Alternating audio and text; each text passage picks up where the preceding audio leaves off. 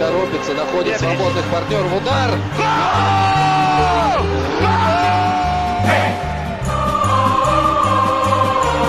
Russisch Brot, der Podcast zur Fußball-WM 2018. Von der Taz und Detektor FM. Lars, was machst du eigentlich nach der WM? Boah, Barbara, gute Frage. Ich glaube, ich werde einfach kein, ich, ich, ich muss erstmal kein, ich darf kein Fußball mehr sehen. Mich hat das, ähm, dieses Turnier mit seinem Ballbesitzfußball und in den eigenen Reihen, das war wirklich schwere Kost. Ich glaube auch, bevor ich dann wieder selber spielen darf, brauche ich irgendwie mal eine Woche Fußball frei. Aber dann habe ich wieder richtig Bock. Also eine Woche vielleicht und dann geht's weiter. Was hier ganz interessant ist bei dieser WM, wenn man das so im Fernsehen guckt äh, und diesen, dieses Ballgeschiebe sieht, was ja wirklich langweilig ist bisweilen, da kann man sich schon die Frage stellen, was macht denn jemand, der so, ein, so Regie führt bei so einem Spiel? Wie macht man das Spiel irgendwie interessant? In der Taz gab es heute dazu ein Interview mit Volker Weiker und wir sprechen genau über dieses Thema mit Alina Schwärmer Von der Taz. von genau. der Taz. Und wir fragen sie, was bleibt denn für die Menschen in Russland nach dieser WM? Alina hat selber mal in Russland äh, gelebt und da studiert und sie hat da ein paar interessante Überlegungen dazu. Vorher hören wir uns aber noch von Andreas Rüttenauer den Tagebucheintrag an von heute. Der ist nämlich in Moskau unterwegs und erlebt da so ein bisschen den Sommer Den Russian in Summer. der Stadt. Russian Summer in the City. Hören wir mal rein. Sommer in Moskau. Wenn es warm wird in der Stadt, wird es eng auf der Brücke, die vom U-Bahnhof Park Kulture über die Moskwa zum Gorki Park führt. Tausende Menschen schieben ihre Körper Richtung Parkeingang. Im Gorki Park suchen sie Erholung. Das sieht in Moskau nicht anders aus als in anderen Großstädten. Die einen fläzen sich in der Sonne, die anderen schlürfen einen Kaffee, wieder andere treiben Sport, es wird Beachvolleyball gespielt, Basketball, Fußball natürlich, sogar einen kleinen Strand gibt es, ein kleines Wasserbecken, in dem man schwimmen kann. Auf der anderen Straßenseite, nicht weit zum Eingang des Gorki Parks, findet derzeit das Festival des kroatischen Fußballs statt. The place to be, möchte man meinen, nach dem Finaleinzug der kroatischen Nationalmannschaft. Doch die Wiese vor der großen Bühne ist leer. Kaum 20 Zuschauer haben sich eingefunden, um der russischen Folkloreband zuzuhören, wie sie ihre Shanties spielt. Auf der Bühne im Hintergrund läuft auf einer Leinwand, was die kroatische Fremdenverkehrsindustrie zu zeigen hat, die schönsten Bilder von Meer und Dubrovnik. Das Festival läuft bis zum 15. Juli, dem letzten Tag der WM. Das war von Anfang an so geplant. Eine selbstbewusste Terminsetzung, würde ich sagen. Man hätte ahnen können, was das bedeutet.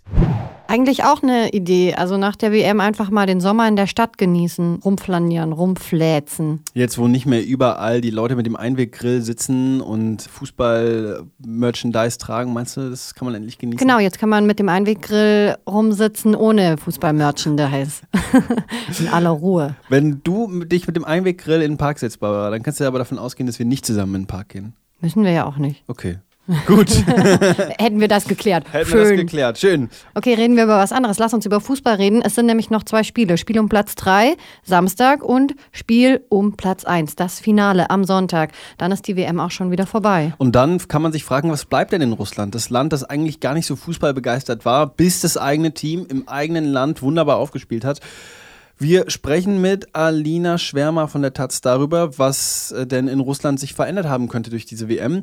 Und wir sprechen darüber, was man tun kann als TV-Regisseur, um die WM ein bisschen spannender aussehen zu lassen, als sie vielleicht ist. Genau. Hallo Alina. Hi. Vor uns sind nur noch zwei Spiele. Die WM ist fast schon vorbei. Bist du so ein bisschen traurig? Äh, ja, mittlerweile schon. Also mittlerweile vermisst man es echt ein bisschen krass, finde ich. Weil man halt irgendwie in diese, diese Art von Abhängigkeitszustand reinkommt. Also man ist es ja irgendwie gewöhnt, dass diese Spiele laufen. Und je größer dann die Pausen zwischen den Spielen werden, desto grausamer wird es auch irgendwie.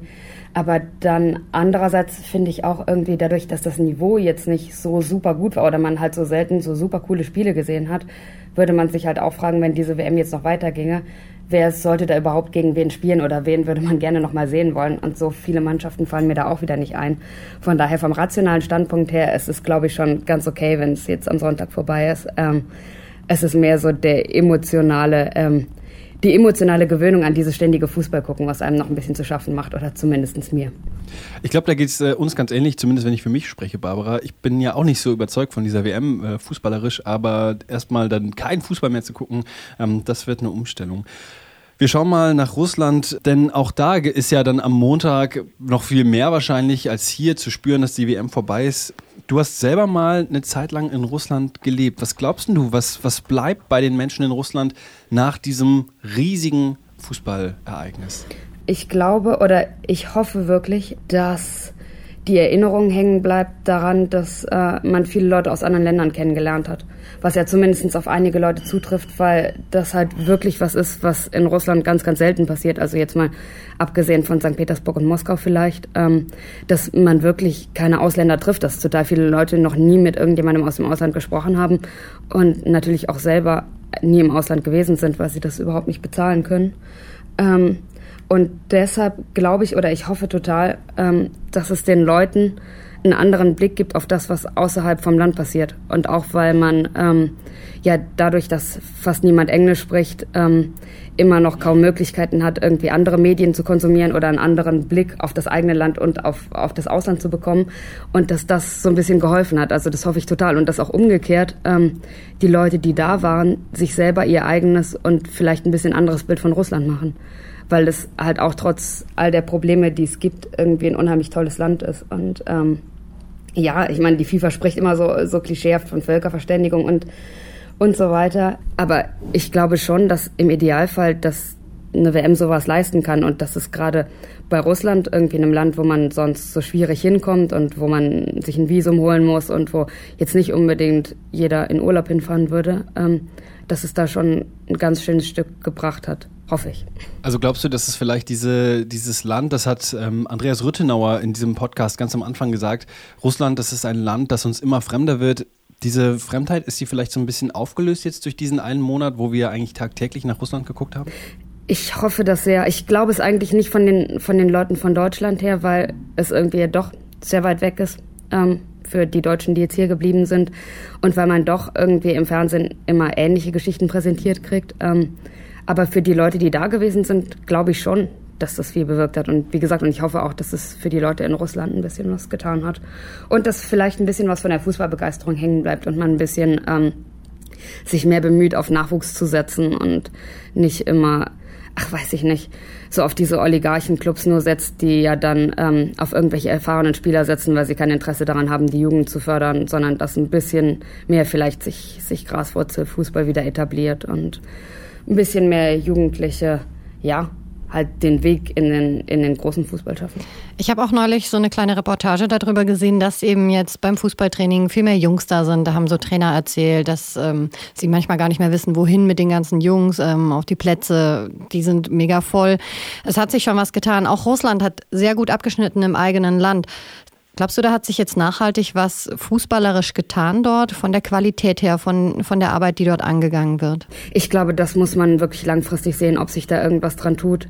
Und ich glaube, es muss auch vor allen Dingen von oben her das Interesse da sein, dass sich da was tut. Und vielleicht, also das ist wahrscheinlich sehr illusorisch, aber dass sich andere Finanzierungsmöglichkeiten auch ergeben.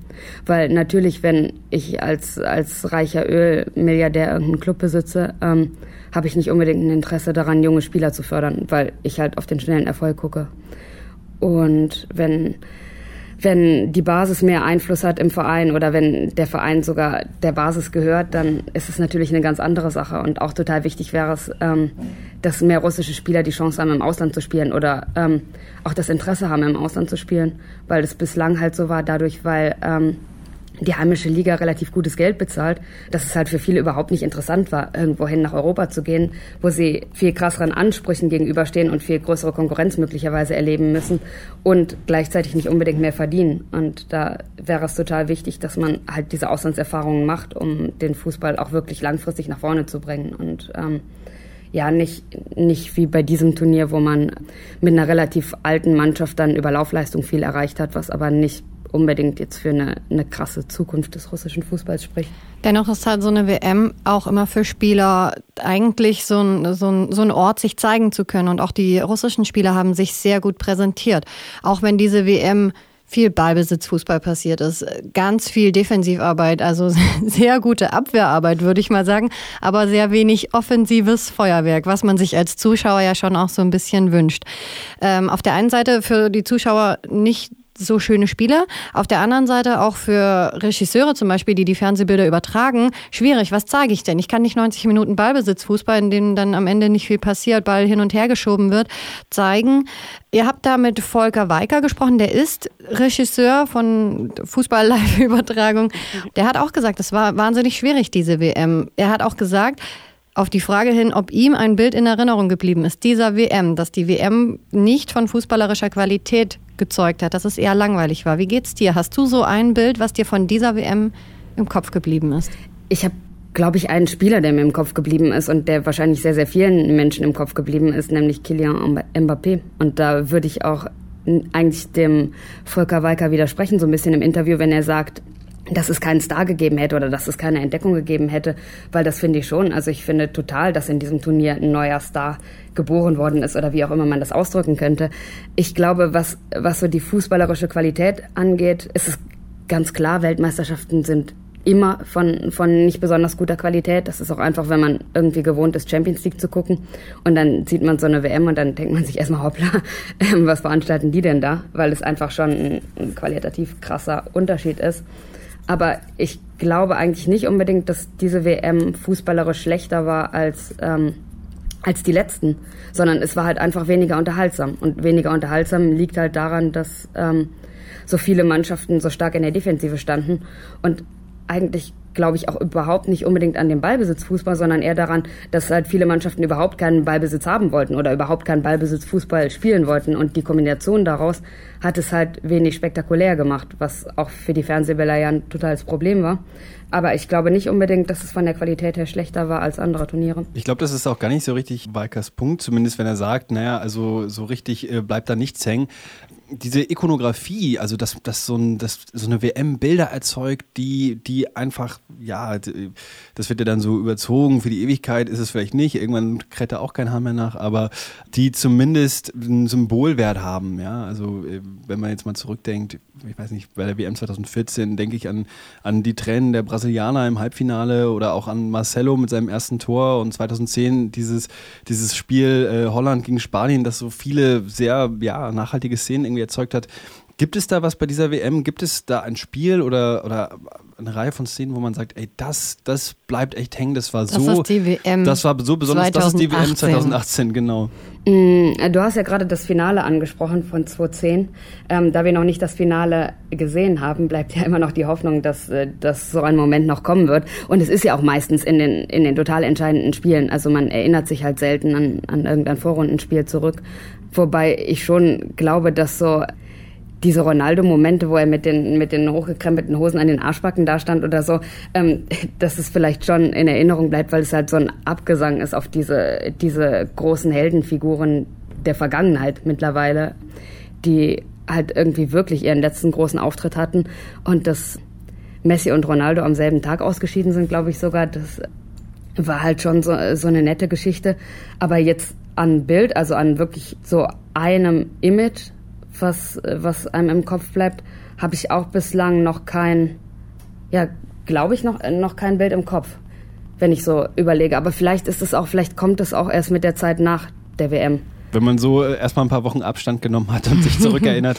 zu dieser äh, WM braucht man Abstand. Zu dieser WM braucht man Abstand, sagt Barbara Butcher.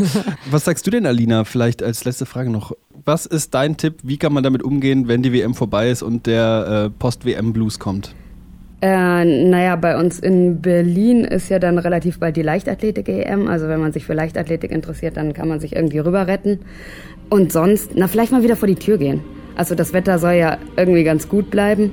Und vielleicht mal nicht fußballerisch vor die Tür zu gehen, ist, ist ja auch eine ganz gute Idee. Also da kommt dann doch auch zumindest ein bisschen Frohsinn bei dir auf, dass du nicht mehr jeden Tag Fußball gucken musst. Noch nicht, aber ich, ich hoffe, die kommt. Ich glaube, die kommt. Du musst dich dran gewöhnen. Hm. Ja. Gut. Alina, vielen Dank, dass du ähm, dir heute Morgen die Zeit genommen hast und ähm, genießt die letzten zwei Spiele und saug sie auf. Und wenn da ein schöner Moment dabei ist, dann werden wir den alle für immer in Erinnerung bewahren. Bis dahin, vielen Dank. Jo, danke euch auch. Tschüss. Hey!